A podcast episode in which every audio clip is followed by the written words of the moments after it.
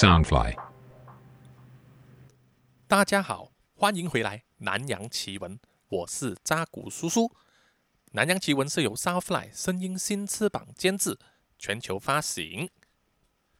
那么上一集呢，啊，就是刚刚说过了那个泰国的网恋啊，因为网恋呢，认识到一个泰国的开膛手，非常的危险的人物。这一集呢，啊，也是因为网恋而引起的这个杀人血案。在二零一九年三月十日的时候，是一个礼拜天。这个早上呢，在这个菲律宾啊，一个叫做宿务省啊的地方啊，拉布拉布城市啊，英文叫做拉布拉布 City。在这里呢，就有一个年纪只有十六岁的美丽少女啊，叫做 Christine Silawan。这个少女就是留着一头长长的黑发哦，她是一个非常虔诚的这个基督教徒。他常常会帮他当地的这个教堂呢啊做一些义务的工作。在三月十日礼拜天的这一天呢，他就像往常一样，就是要去这个教堂呢做这个弥撒。他在十六岁的时候啊，就是刚刚升上这个高中一嘛，这个高中一的这个年纪啊，就是刚好是青春荷尔蒙旺盛的发展的时候。哦，另外就是开始会有很多青春的烦恼了。比如说会有恋爱呀、追星啊、学业啊等等这些烦恼哦。想当年扎古叔叔年轻的时候，青春很多的时候，也是有很多这种青春的烦恼啦。不管是单恋啊、暗恋啊，啊，我喜欢的人他是什么星座啊，我又是什么星座啊，我们到底合不合啊？这种东西啊，大家整天都在想这个，都在讨论这个，或者是追什么明星啊、什么情歌啊，把歌词抄下来啊，这样子啊。那些日子真的是，现在想起来真的是一段啊回忆了。好，我们说回这一位啊年轻的少女啊，Christine s i l a b a n 她当时呢啊就是已经有一个交往的男朋友啊，算是一个小鲜肉了。那么这种豆蔻情怀呢啊，除了他们追求的就是甜蜜和浪漫之外呢，其实也是很容易引起各种各样的烦恼的哈，比如说。会觉得有时候会觉得对方不够体贴啊，不够关心自己，或者是说，呃，会怀疑对方有没有见异思迁啊，这样子会很烦恼、很困扰啊，都很正常的。因为年轻人就是因为没有经验嘛啊，而且很会很容易空想，整个脑袋想的都是对方，所以想的特别多是很正常的。那么这个 Christine 呢，哦，就想趁着这个礼拜天周日要去教堂做弥撒的时候。就想要在教堂里面呢，就和他的这个主啊，耶稣基督倾吐一下啊，倾诉一下他的问题，发发牢骚这样子。那么发完牢骚呢啊，应该就会心里就会好过一点。那么那一个礼拜天呢，其实天气非常的好啊，阳光明媚，是一个好的一天。但是啊，Christine 却没有想到呢，啊，那个是他人生最黑暗的一天。当时已经有一双眼睛啊，已经躲。在这个阴暗的地方呢，一直监视着他啊，盯上了他。当天晚上呢，Christine 的母亲就发现了她的女儿迟迟未归啊，没有回家，电话联络不上啊，于是他就打电话去联系了这个教堂。教堂那边的负责人就说：“诶 c h r i s t i n e 有来教堂啊，但是他在教完教堂这边做完弥撒之后就离开了，啊，去哪里不知道，啊，去向不明。”那么那一晚呢？啊，母亲在家里一直等到深夜，结果 Christine 都没有回家。他的母亲啊，就想着说啊，明天一早就要去向这个警察局报案了，就说他的女儿失踪了。没想到的是啊，隔天早上，也就是三月十一日星期一，一具半裸的女尸呢，就在这个拉布拉布市的。这个邦港这个地方是一个郊外啊，在一个空地上被出来晨跑的人发现了。那么警察呢，就根据这个线报，就来到这个沉尸的现场去检查，就发现这个女尸呢，就穿着一件深红色的无袖上衣，但是她的下半身呢是赤裸的。现场并没有发现啊这个女生的这个裤子或者是内裤啊，现场都没有找到。那么。最让人毛骨悚然的呢，就是这一张女尸啊，她的脸呐，大半张脸的皮肤和肉呢，都被剥掉了啊，那是真的是一面血肉模糊啊，就只剩下这个头骨、头发，还有这个眼球，还有牙齿啊，其他的地方都是血红一片，连耳朵、右耳也不见了，就是让人不敢直视这样子。经过一番查证呢，啊，才证明这个死者正是在当天呢啊失踪的这个十六岁少女 Christine s l a w a n 因为她的死状啊非常的恐怖，她的母亲呢在沉尸的现场啊也没有办法认出这个失踪女儿的面貌啊，因为她整个脸都毁了，只能凭他身上的这个衣物还有身体的特征呢去辨识身份。那么根据尸检报告呢？这个 Christine 的尸体啊，除了脸部的皮肤和肉被削掉这个大部分之外，经过检查还发现呢，他的颈部啊被割开，啊一部分的这个气管、食道、舌头和右耳呢都不翼而飞，哦，在现场也没有找到，不知去了哪里呢？而且呢，这个尸体里面呢还有被这个利器的刺了二十九处的这个痕迹。其中有九处呢是这个防卫性的伤口，也就是说你在抵挡啊别人攻击你的时候，你用手啊用手臂去抵挡，和擦伤了这个手臂，那么这些呢就是防卫性伤口了。很明显，这个是就是一种残酷的杀人命案了。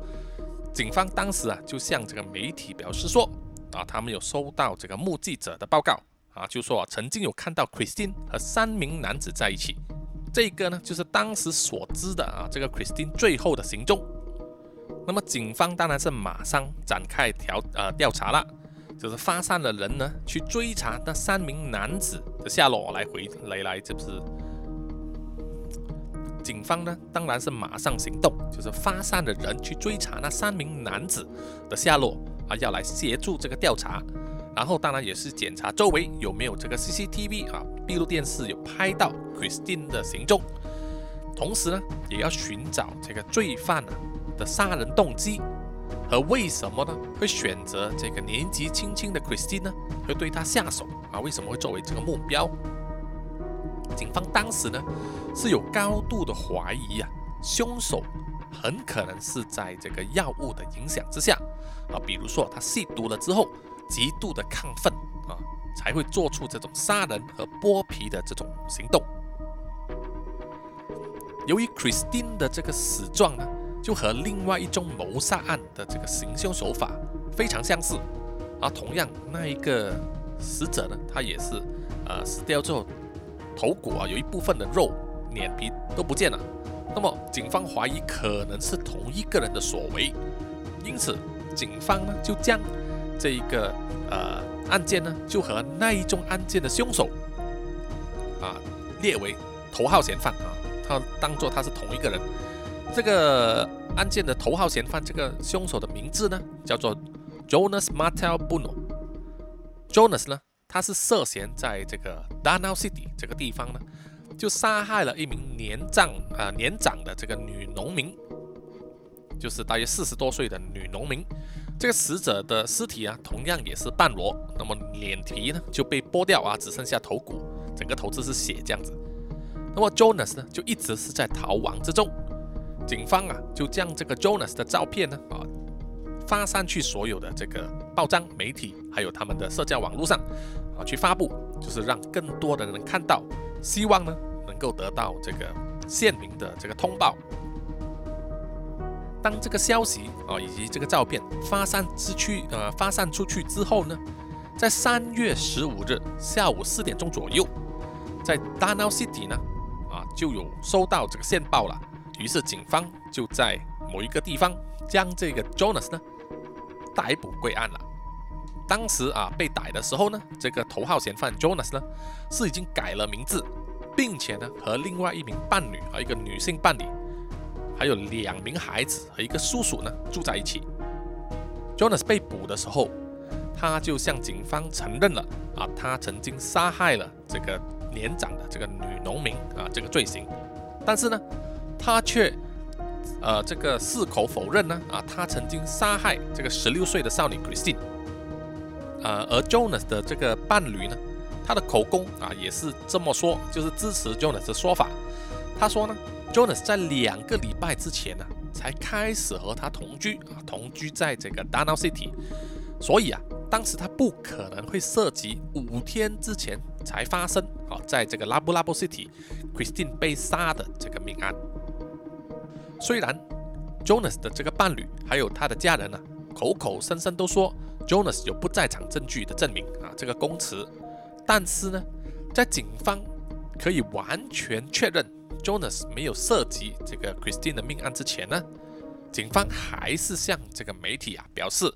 啊，他们坚持相信 Jonas 就是真凶啊，因为他们认为啊，这个 Jonas 应该是某一个邪教的这个成员。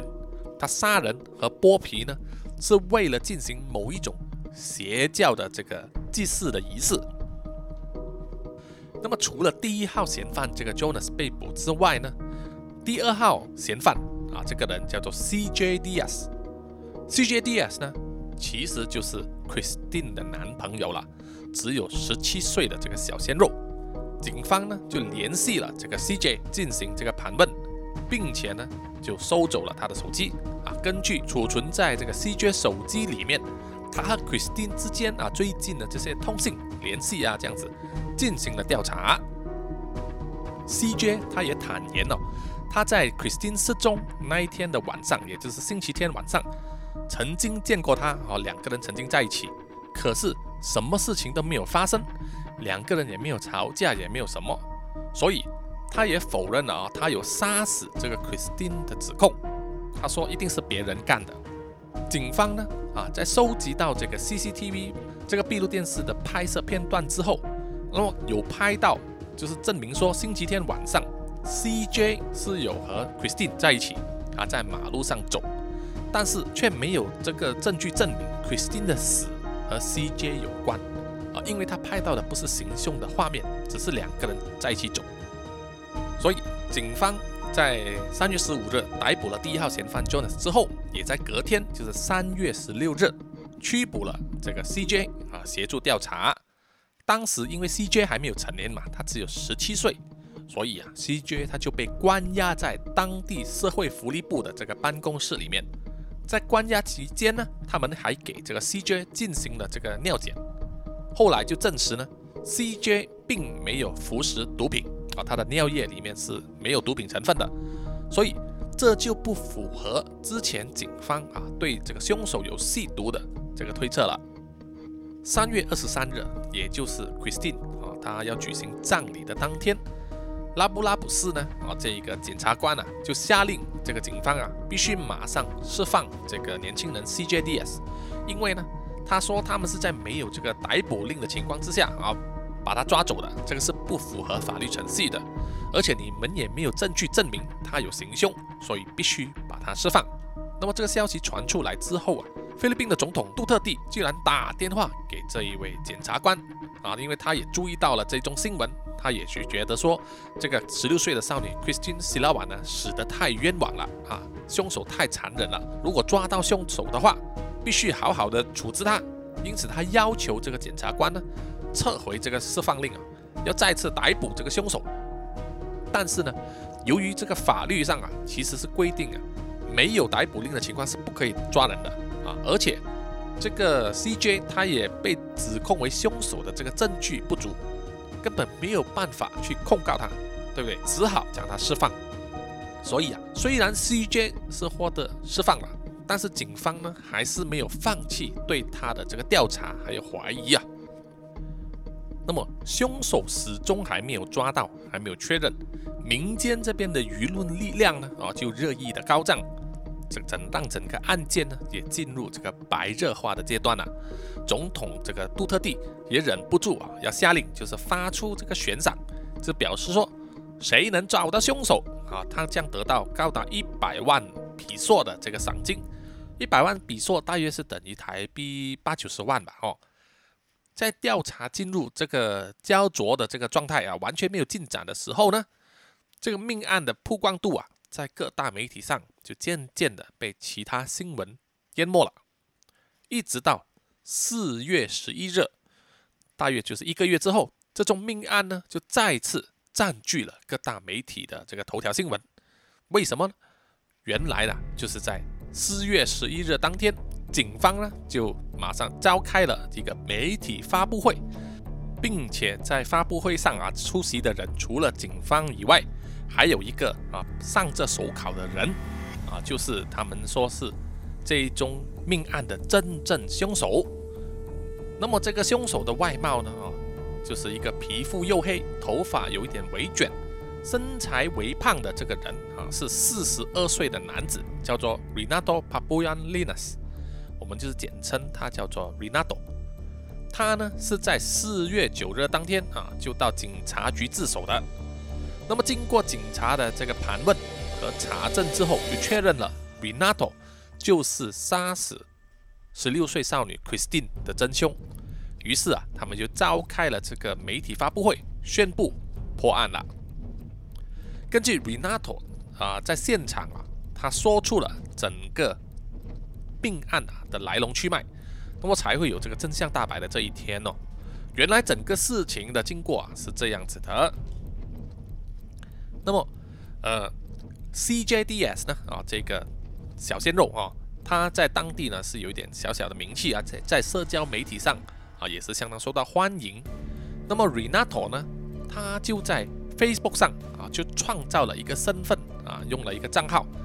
就和这个 CJD 啊本身的账号呢很相似啊，其实就是一个假账号啊，是很相似。那么使用的照片当然就不是 Renato 本人，而是 CJD 的照片啊，放了帅哥的照片。开了这个账号之后。某一天呢，Christine 就主动来要求加为朋友了。那么 Renato 呢，啊，他就接受了这个 Christine 啊作为朋友的邀请之后，就开始用 Facebook 里面内建的这个即时聊天功能，就和 Christine 聊天了。这样子每天的聊啊聊啊，密切的接触啊，就是做这个朋友。那 Renato 呢，啊，就觉得说，啊，Christine 是对自己有意思的，于是啊。在语言之间就展开了这个追求。那么经过一段时间之后呢，Renato 就认为啊，他已经成功了，只是攻破了对方的心房啊，就是让 Christine 对他产生了这个爱情啊，产生了情愫。在 Facebook 上呢，就确定了这个男女交往的关系啊。我相信有些年轻人也是喜欢这样子，就是在 Facebook 的这个状态上显示。交往中这样子，或者和谁交往，那么点进去你就看到他的交往对象是谁了，哈 哈这样子。那么为了更进一步呢，哦，这两个人就决定见一个面。他们在 Facebook 上决定了，他们就约在三月十日礼拜天啊，地点呢就是在这个教堂的附近。事后呢，警方当然也是有收集到这个 CCTV 的片段里面呢。确实是有拍到这个 Renato 就在这个教堂附近这一带呢徘徊的。那么根据这个 Renato 回忆起当时的情况啊，他说他在那一天呢到来的时候非常非常的紧张啊，因为他要见这个心中的这个美女啊，他的女神，于是他就吸食了这个软性毒品啊来壮胆啊，让自己更有自信。这下问题就糟糕了。当他们两个人终于见面的时候啊，Christina 就瞎着了啊！他对这个 Renato 的相貌感到很失望，因为他说明明我在 Facebook 上看到的照片啊是一个小帅哥，怎么会是你这个油头的阿阿伯呢？对不对？他觉得他在网上聊天的那个样子啊，跟他现实的这个相貌相差太远了啊，觉得他被骗了，就马上说要回家。Renato 呢？啊，就坚持要陪他走回家，就一面走一面苦苦的哀求，啊，就说我在 Facebook 上和你无所不谈，而常常谈到废寝忘食，把整个心都掏出来跟你聊天的人就是我啊，啊，我就是那个那个 CJDS 的那个账号的那个人呐，这是我的真面目。Christine 呢，当然还是不为所动，对不对？她于是就告诉这个 Renato 说，她已经有了男朋友了。就是 CJDS 了，哦，她当时以为这个 Facebook 账号就是她的男朋友的，所以她就点进去要求加为朋友，然后跟他聊天。那么 Renato 就以为是某一个陌生的女孩子进来跟他做朋友，跟他聊天，然后跟他发展出感情，啊，这是一个误会。哈，Renato 呢，当时他还是不肯放弃，他苦苦的痴缠哦，这一点就是让 Christine 有一点烦不胜烦了，受不了了。于是为了让这个 Renato 死心呢，然后 Christine 就直接砸下一句狠话啊，他就对这个 Renato 说，他已经和这个 CJ 呢发生了关系了啊，他已经不是处女了，他是绝对不会选择和这个 Renato 在一起的。听到这一句话之后啊，当时这个 Renato 了就恼羞成怒了啊，再加上这个毒品的刺激啊，令他这个神智马上断线了，他就拿出身上藏着的一把剪刀呢，就刺伤了这个 Christine。Christine 受伤之后就没有办法反抗，于是啊，Renato 呢就将他拖去了一个黑暗的角落，性侵了他。当 Renato 发泄了兽欲之后啊，性侵了 Christine 之后，他还是感到不满足啊，因为他内心的愤怒还有妒妒忌心呐，在这个强毒品强力的这个推动之下，他就用他手上这把剪刀呢，就多次的去刺向这个 Christine 的身体。Christine 啊，于是他就举起他的双臂抵挡啊，要防卫，所以他手臂上才有这个反卫性的伤口。最后，当然，Christine 还是抵挡不住，就被这个 Renato 活活的用剪刀刺死了。随后，Renato 呢，因为害怕被人认出这个死者的身份是谁，啊，他就想起了他曾经在这个社交媒体上啊，包括 YouTube，就看到说有一些片段是教人怎么样去给人毁容的。哇，这个说出来真的是会吓死人的，会让人觉得说。YouTube 有太多不堪入目的内容啊！他呢就是有样学样哦，就是说他就用他手上这把剪刀呢，就把 Christine 的大半张脸啊，连皮带肉的剥下来啊，毁容，还割开了他的这个喉咙啊，剪下他的右耳，还剪开他一部分的这个气管和食道，啊，拿出这些部分之后，然后就拿着这个 Christine 的手袋呢。逃离现场了，一直逃开啊，离开这个沉尸现场好几米之外的这个地方呢，Renato 就把这个 Christine 的手袋、脸皮啊、气管这些等等啊，他割出来的这些器官呢，就都通通的丢弃掉。唉，在干完之后啊，回到家里啊，Renato 他才渐渐的恢复了他的神智啊，因为毒品的药效已经过了。他恢复神智之后，就对他自己刚刚干下的这个恶行啊，感到非常非常的后悔，一直就被他自己这个良心谴责啊，他就想要去警察局自首。可是呢，当时啊，尸体在隔天早上就被发现了，就在这个媒体上啊大肆的报道了，就让整个菲律宾的人民啊就感到非常的愤怒啊，誓言要抓到这个凶手，将他绳之以法，甚至还可能自行这个私刑。所以 Renato 呢，当时是非常害怕出去自首的。他说啊，他怕早一点出来自首呢，就会被愤怒的人民啊活活的打死。于是他就决定躲藏起来，就是等这个风波稍微平息一点之后，他才出来自首。所以他才在这个命案发生之后接近一个月，他才去这个警察局自首了。Renato 的自首啊，当然是让所有人啊都松了一口气了，因为这个案件也终于抓到凶手啊，可以在法庭上逐步的进行这个审判。Renato 呢，当然也被关押在这个监狱里面啊，就是候审。那么这件案子呢，大家都以为告一段落了哦，谁知呢，到了二零二零年呢五月二十四日凌晨六点钟呢，Renato。这个凶手就被发现，在拉布拉伯城市的监狱里面呢，啊，在监狱里面死亡了。根据报道呢，他是在这个距离牢房不远的这个浴室里面呢，自缢身亡，也就是说他自己吊井啊死掉的。网上就有一种说法，就是说在监狱里面呢，强奸犯啊是最被这些犯人看不起的。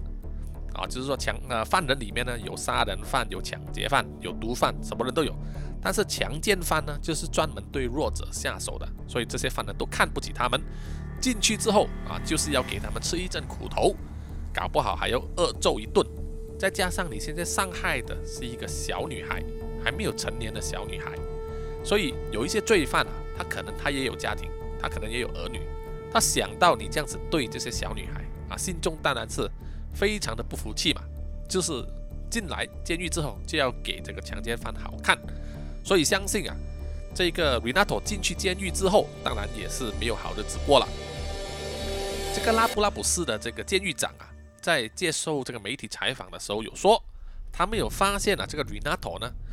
啊，他在死的时候呢，是用这个囚服啊，就是囚犯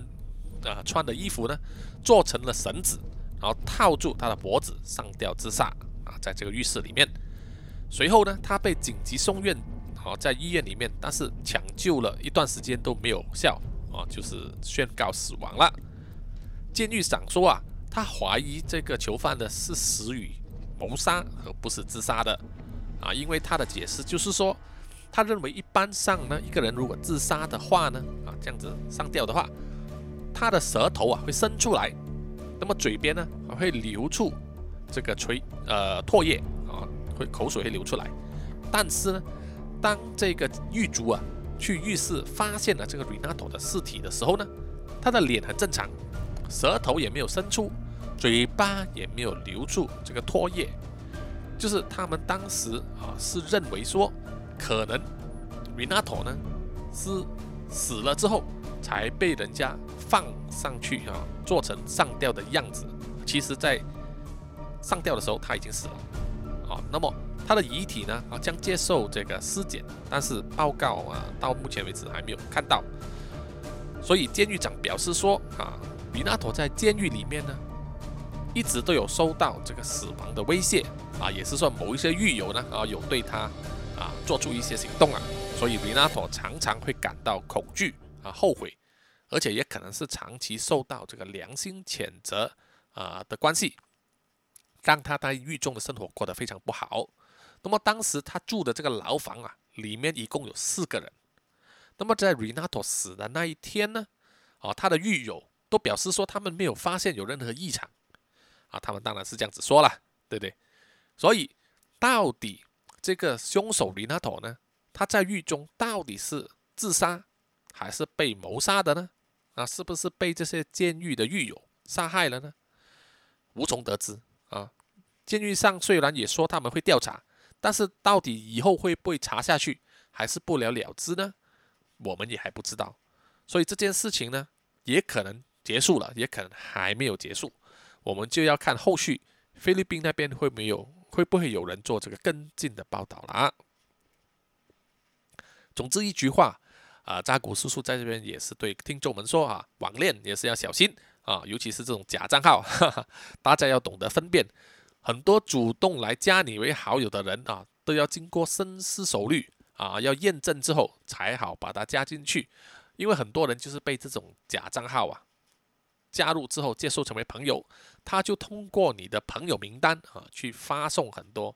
这个假账号的邀请啊，或者是什么偷取他们的信息，或者是身份，甚至是借钱这种情况，大家都耳熟能详了，很多媒体都有报道，大家要多留心哦。现在的社交媒体其实并不是那么安全，大家要一定要防人之心不可无，一定要多一份心思去留意，才能保住你个人的隐私还有网络安全。